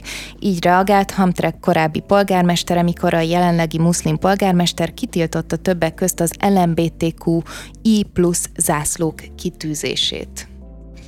Igen, 2015-ben nyert először muszlim polgármester ebben a városban, és, és hát hihetetlen ünnepség volt, hihetetlen nagy diadal a Trumpi fasizálódással szemben ez a város példát mutatott a, a együttélésből, a multikulturalizmusból, az iszlám elfogadásáról, és a szeretetből, és a liberalizmusból, és minden, minden, minden szép hosszan lehet sorolni a, a jelzőket. Aztán eljutottunk oda, hogy mindössze 8 év múlva, 8 év múlva ott tartunk, hogy a városi tanácsba már csak muszlimok ülnek, már csak muszlim férfiak ülnek, és a várost vezető, nyilván muszlim polgármester úgy dönt, hogy az LMBTQ jelvények azok nem kellenek, mert ez egy erőszakos, agresszív ideológia, amire nincsen szükség a városnak a közterein. Mindezt úgy, hogy egyébként az Egyesült Államokban éppen a Pride szezon van, éppen mindenki a másságot és a melegséget ünnepli, áruházlánc Miért? Nem, nem, csak nem az, mindenki... hogy nem csak, a, nem, csak a, nem csak az Egyesült Államokban, ugye Pride hónap van, tehát hogy a valóságban Igen. egyébként Magyarországon is. Magyarországon is, és a nyugati városokban is, tehát ezt ne specifikáljuk helyhez kötve. Igen, és, és hát iz, izgalmas ez a kérdés. Most nyilván egy ilyen gúnyos visszanyalt a fagyival is el lehet intézni a dolgot, de azért egyébként jó kérdés úgy általában a, a liberális baloldali világ világ számára, mint egy ilyen hosszú távú dilemma, hogy, hogy ez az együttműködés a bevándorló közösségekkel, ez mennyire fenntartható, mennyire működőképes, mert, mert most a, a muszlim bomba robbant egy kicsit a, a liberális elit arcába, de hát ez, ez a bomba egyébként a latinó közösség tekintetében is ketyeg, és, és bármikor ugye Floridában már megtörtént az előző választáson, hogy, hogy a latinok, mondjuk az egy, egy speciális spanyolajkú közösség, mert nagyon nagy részük kubai, és nagyon erőteljesen antikommunista is, ezért közel áll a republikánusokhoz. Általában Dél-Amerikából, meg Közép-Európából jövő latinok, meg, meg so, sokkal baloldali bérzelmű emberek, de egyben meg vallásos keresztények, és nagy kérdés, hogy ezeket a tömegeket meg tudja-e tartani a baloldal, meg a baloldali politika, akkor, amikor a gondolkodásának és a működésének az egyik legfontosabb topikja az LMBTQ érzékenyítés és, és a kultúrharcnak ez a szelete. Azt gondolom, hogy egy ilyen hatalmas logikai félreértésről beszélünk, semmilyen árulásról nincs itt szó.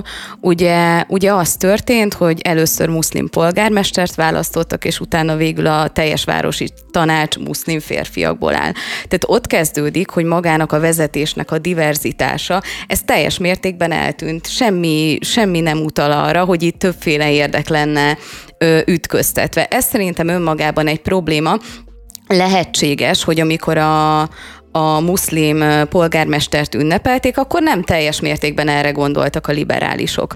De szerintem ott van egy hatalmas logikai csavar ebben, hogy attól, mert én szolidális vagyok veled, és téged mondjuk, nem tudom, hogy fogalmazzak, felemellek egy bizonyos szintre, attól ezt Értem, hogy miért várják el az emberek, hogy ő is szolidaritást vállaljon más csoportokkal szemben, de ez nincsen így szerintem. Tehát ez nincsen így, ez nem egy árulás, ez szerintem borítéka, borítékolva volt ebbe az esetbe, amikor nem azt állítom, hogy akkor, amikor polgármesternek egy muszlim származású férfit választottak, nem akkor feltétlenül, de amikor a, a városi tanács szépen elkezdett megváltozni, fogalmazzunk így, akkor szerintem ez a, ez a probléma, ez borítékolható volt. Nekem ott van a logikai bukfenc ebben a történetben, szerintem az a mondat, amit kiemeltem, az ugye egy embertől származik, és a cikk pedig hosszasan taglalja, hogy itt a liberális emberek hogyan érzik magukat, meg a nem liberális emberek hogyan érzik magukat, de egyébként ki van emelve, hogy ez liberális e, e, ilyen, nem tudom, árulás, és, e, és akkor visszanyal a fagyi, ugye ez a konkrét üzenet ennek a történetnek. Szerintem itt, itt azért, amit le kell szögezni, és, és ami a legfontosabb, hogy amikor megválasztunk valakit, az egy nagyon-nagyon rossz üzenet, hogyha kizárólag a külső tulajdonságai alapján válasszuk meg. Tehát ugye választáskor nekünk ö, azt kell eldöntenünk, hogy ki az, aki a saját érdekeinket, vagy egyébként, hogyha abban gondolkozunk, a közösség érdekeit legjobban tudják ö, ö, majd képviselni. És tehát, hogy, hogy itt ami nekem ilyen nagyon erősen lejön, az az, hogy itt most persze a liberálisok kb. kóta szintjén megszavazták a, a muszlim polgármestert, és akkor na visszanyalt a fagyi, miközben egyrészt, tehát, hogy a, a város maga, hogyha jól értem, az inkább amúgy is egy ilyen keresztény konzervatívabb színezetű volt előtte is. Nyilván egyébként ugye mindazzal együtt, hogy ilyeneket Most támogatta. már többségben vannak a muszlimok. Most Tehát egy olyan városról értem, beszélünk, igen. ahol a muszlimok kisebbségben voltak, ma már többségben vannak. Igen, igen, igen, értem. Csak csak hogy, tehát, hogy itt ez nem biztos, hogy a, a lipsiknek nyalt vissza. A másik, érvelés, amit nagyon-nagyon-nagyon nem szeretek, az az, hogy na tessék, látható, hogy megszavaztatok egy muszlimot, és akkor annak ez a következménye, és András ugye egyben mondott, hogy akkor a latino bomba ketyeg, meg nem tudom, és akkor így, így vegyük vissza a hatalmat, meg, tehát hogy, hogy van ennek egy ilyen fajta ilyen ö, olyasmi utóérzése, mint a, az Orbán Viktor ö, urános ö, beszédének, hogy akkor ebből érezzük, hogy mit kell cselekednünk ahhoz, hogy megmaradjanak a, a, a mi kulturális örökségeink, és, és hogy én nagyon sokszor érzem azt, hogy, hogy ezek az egy-egy kiragadott esetek nem mintázzák jól azt, hogy hogyan működik minden esetben a világ. Tehát mondjuk ott van London főpolgármestere Sadiq Khan, aki egyébként szintén egy bevándorló hátterű ember, egy pakisztáni ember, aki például iszonya, ö, folyamatosan megjelenik a, a, a Pride-on. Tehát, hogy, hogy, hogy én nem vonnék le messze menő következtetéseket. Meg antiszemita szervezeteknek a gyűlésein is elő-elő fordul. Tehát meg az iszlám radikalizmussal kacérkodó szervezetek közelében is legalábbis ezzel vádolják. Vagy ezzel vádolják. Tehát, hogy most érted, nem tudom, csak hogy szeretném azt kihangsúlyozni, hogy nagyon sok ellenpéldát is találunk erre, de egyébként történelmi példát is találunk. Tehát Kemal Atatürk az kifejezetten liberalizálta a saját országát, nem ma, nem 2023-ban, hanem, hanem jóval előtte, évtizedekkel előtte. Én csak azt szeretném mondani, hogy szerintem itt van egy óriási probléma ebben a, a városban, tehát hogy tényleg egyébként jogokat vesznek el, azt is hozzá szeretném tenni, hogy egyébként ez tendenciózus jelenleg egyes városokban, Amerikában, tehát ö, nem csak zászlókat, hanem konkrét könyveket tiltanak ki iskolai körzetekből, ö, amit ugye egyébként fehér keresztény konzervatívak csinálnak, és szerintem ezért nagyon fontos inkább Ó, arra... azért csinál ilyet a baloldal is. Ö... Tehát, hogy ne, nem a muszlimok meg a fehér keresztény konzervatívok nem, nem szerintem... a, könyvkitiltás, hanem a, aki igazán eljár ebbe, az pillanatnyilag az elmúlt húsz évben egyébként a baloldal, vagy a liberális oldal. Szerintem itt az van, hogy egyébként mindenki egyszerre csinálja a saját narratíváját, mindenki egyszerre csinálja a, a saját propagandáját. Nagyon nagy baj van akkor, amikor ö, jogokat akarunk elvenni, megszüntetni, és nagyon nagy baj van akkor, amikor könyveket akarunk ö, kitiltani. Csak nagyobb képben én egyébként tényleg annyit tudok mondani erre a, a helyzetre is, hogy mindig úgy válasszuk meg a politikusainkat, hogy milyen ö, értékeket közvetítenek, mi az jó esetben, a legjobb esetben nyilván ismernünk kellene a, a programjukat, ezt sokszor nem szokták megtenni az emberek, ö, és ne az alapján válasszunk, hogy ki hogy néz ki, stb. stb. stb. Hát nem az alapján, hogy mit gondol, és nyilván egyébként egy, egy muszlim ember azért, különösen egy vallásos muszlim azért nehezen tud elfogadó lenni az LMBTQ mozgalom irányába, de, de, de igazából most én mindenfajta értéket élet nélkül pusztán csak leíró jelleggel mondtam, és, és mondom el újra, hogy, hogy a baloldalnak egyértelműen az volt az Egyesült Államokban a stratégiája, hogy a kisebbségekből szervezzük meg a többséget. Szexuális kisebbségekből, etnikai kisebbségekből, annyi társadalmi csoportból, amennyiből csak lehet, gyúrjunk össze egy új többséget. És ez, ez a recept egyébként látványosan működni látszott az elmúlt, mit tudom én, 10-15 évben, különösen, hogyha az ember így nézte a demográfiai trendeket, ami nyilván arról szólt, hogy egyre több a latin, és, és a, a fehéreknek az aránya, az meg, vagy hát ennek a WASP-nak, a, a klasszikus white, anglo-saxon, protest, mit tudom én, minek a, meg, meg a csökkenésével járt, de, de ennek a stratégiának egész egyszerűen ez a hátulütője. Az a hátulütője, hogy ezek a kisebbségi csoportok, amelyek a baloldalhoz fordultak menedékért, egyébként a jobboldalnak a ö, részben a sovinizmusa, részben kulturális türelmetlensége, részben jogtiprásai ellen, mert, mert, mert a baloldal humánus is volt, elfogadó is volt, és, és együttműködő volt velük, amit a jobb oldal nem kínált hozzájuk fordult, szövetséget kötöttek, viszont eljött az a pillanat, hogy most már azt érzik, hogy vannak olyan erősek, hogy ne pusztán védelmet akarjanak a politikától, ne pusztán azt akarják, hogy a gyerekük járhasson ő is angol iskolába, hogy neki is legyen olyan fizetése, mint egy amerikainak, hanem, hanem most már szeretné a maga politikai értékeit, politikai érdekeit direkten képviselni, akár az oktatásba, akár a mindennapokba, és ezek az értékek, amiket ő hoz Venezuelából, hoz Panamából, hoz Mexikóból, azért nagyon-nagyon mások, mint a, mint a hagyományos liberális oldalnak a, a, a tiggerpontjai. Tehát egész egyszerűen nem működik a kettő együtt. És, ha hagyományos liberalizmust emlegetünk, akkor a hagyományos liberalizmus valójában az, hogy mindenki a saját jó, a véleményét és a, gondolkodását. Jó, csak hogy ezeket tegyük tisztába, mert a, a, ami lett belőle, az egészen más, mint ami a hagyományos liberalizmus.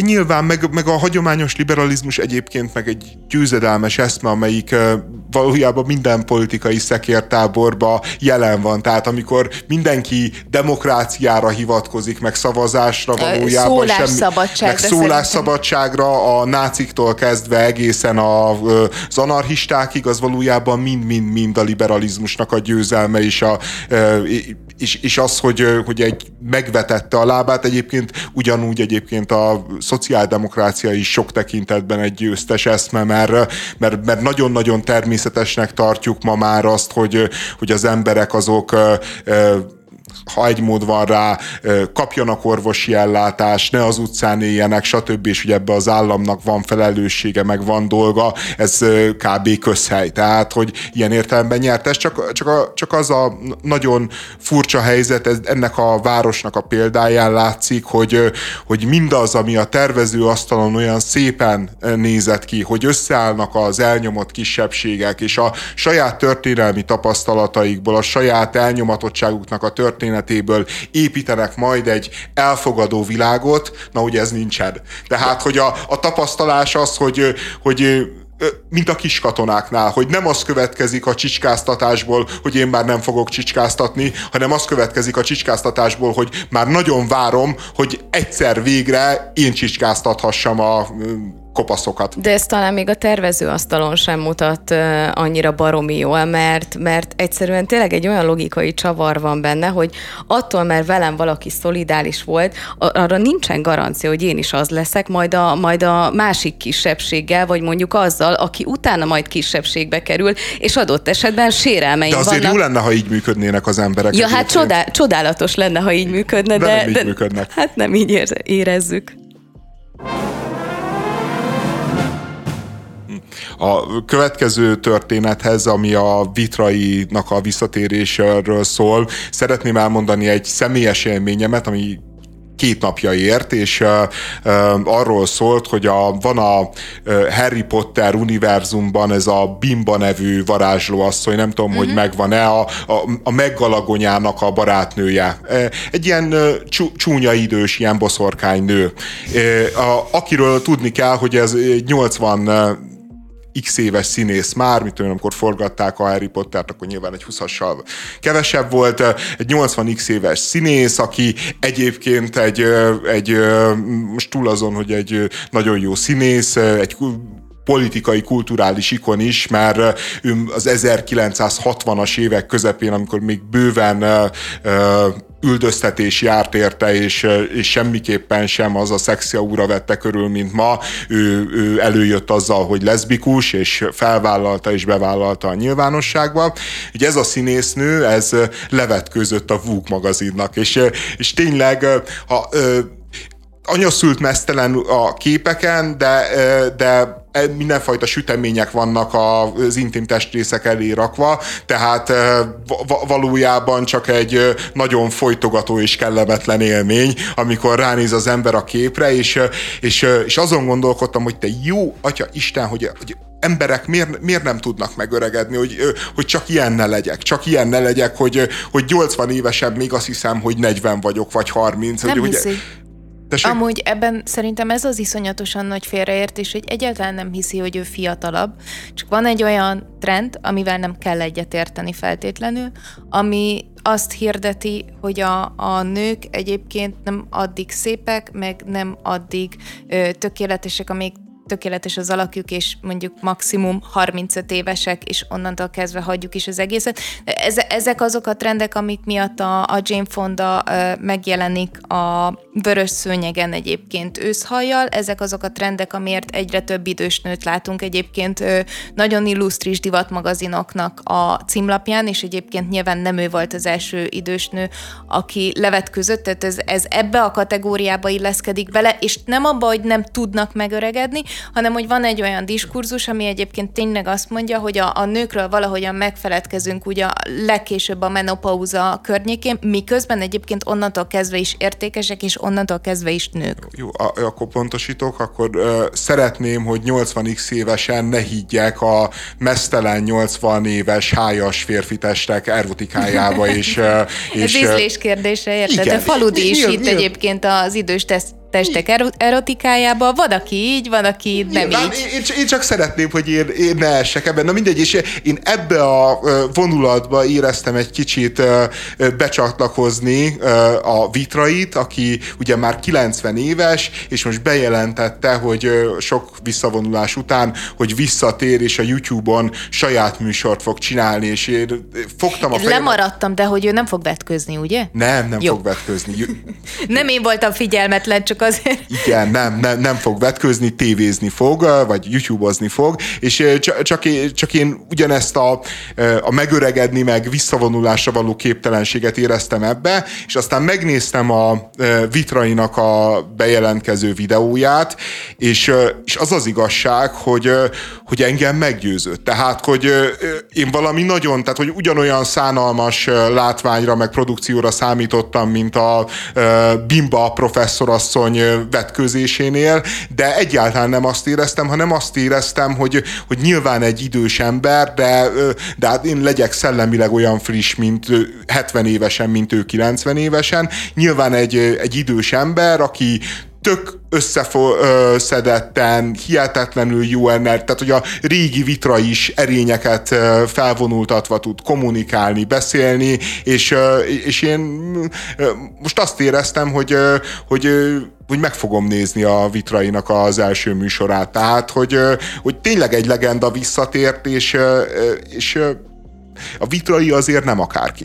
Én most kiterjesztem azt, amit előbb mondtam egyébként, mert nyilván van az a mozgalom, ami azt mondja, hogy a nőket súlyosan érinti az, hogyha meg, meg, megöregednek, vagy idősebbek lesznek, akkor egy ilyen eldobottságérzés van bennük, de szerintem ez alapvetően így egy bizonyos kor felett elérkezik uh, mindenkinél. Tehát, mert máshogy tekintesz rá te is, érted? Tehát, hogy nyilván tudom, hogy a, a, az idős korral nagyon sok minden jár, nagyon sok minden járhat, de egyébként nem kizárt, hogy a szellemi frissesség az, az megmarad bizonyos emberek. Ja, abszolút, abszolút. Csak, csak mondom, de, de így nem pusztán a szellemi frissesség, hanem egész egyszerűen a, a vitrai az, az idézte önmagát. Tehát, hogy, hogy éreztem, hogy idősebb, éreztem, hogy, hogy eltelt azért itt egy tíz év, de azt nem éreztem, hogy ledobná magáról a képernyő, és egyébként olyan jó volt ezt látni, tehát miközben tele voltam prekoncepcióval, tehát az, hogy a csatorna neve Vitraiék lesz, és, és ugye, hogy a két fiával, meg az unokájával csinálja, nekem abszolút az volt, a, hogy a, az előfeltevésem, hogy na itt a család be, berúgdossa szegény öreget, hogy még egy utolsó nagy kasza legyen, tehát, de, de, de, de nem. Tehát, hogy, hogy, hogy az a helyzet, hogy ennek az embernek abszolút van helye a közéletben és a YouTube képernyőjén, vagy a TV képernyőjén, vagy lenne. Mindenképpen sok múlik azon, hogy milyen formátumot választanak, de látjuk, nem egy-kettő példa van rá, hogy konkrétan tévés tartalmak gyakorlatilag átvándorolnak a YouTube-ra, vagy pedig ott próbálják rekonstruálni, és sok esetben működik. Na most, hogyha értelemszerűen ö, ö, elkezd valami olyat csinálni, ami, ami tőle távol áll, az valószínűleg baromi kínos lesz, de sok olyan példát láttunk, ahol, ahol, ö, ahol fel tudta mérni a, az adott közszereplő, hogy neki milyen tartalom állna jól, és abban megállta a helyét, és mégis a tévéről ment a YouTube-ra. Szerintem ez csak ezen múlik nagyjából.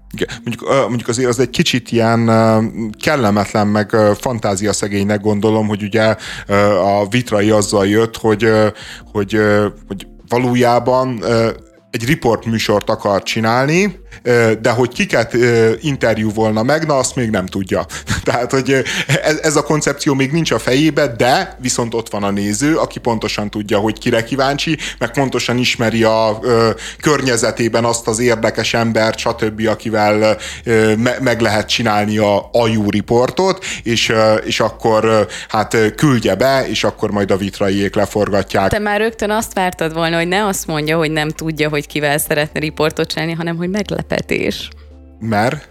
Hát, hogy az egyel trendibb lenne, hogyha azt mondaná, hogy, hogy még nem árulja el, de vár a közönség rá, de, csak erre akartam kiukadni. Ja, le, lehet, de, de én, én azt tényleg azt gondolnám, hogy, hogy valaki visszatér tíz év után, akkor annak legyen egy koncepciója már az első percben, és ne a kommentelőktől várjon ötletet, de, de, de nyilván egyébként most ez, ez egy régi formátuma a vitrainak, és ez működött is, és annyi specialitása van, hogy, hogy áll, állítólag, hogyha neked van egy riport ötleted, akkor azt, azt te is megcsinálhatod, amit aztán a YouTube korában így, így teljesen nem értek, mert, mert amikor a 70-es években ezt felvetették, hogy, hogy gyert, gyertek, adjatok ötletet, és, és leforgatjuk veletek, akkor oké, okay, adtak kamerát, adtak szakértelmet, stb., de a YouTube világába, hogy ez hol ajánlat, tehát bárki bármikor meg tud csinálni egy. Tehát itt, itt a hozzáadott érték nyilván a vitrai személye lenne,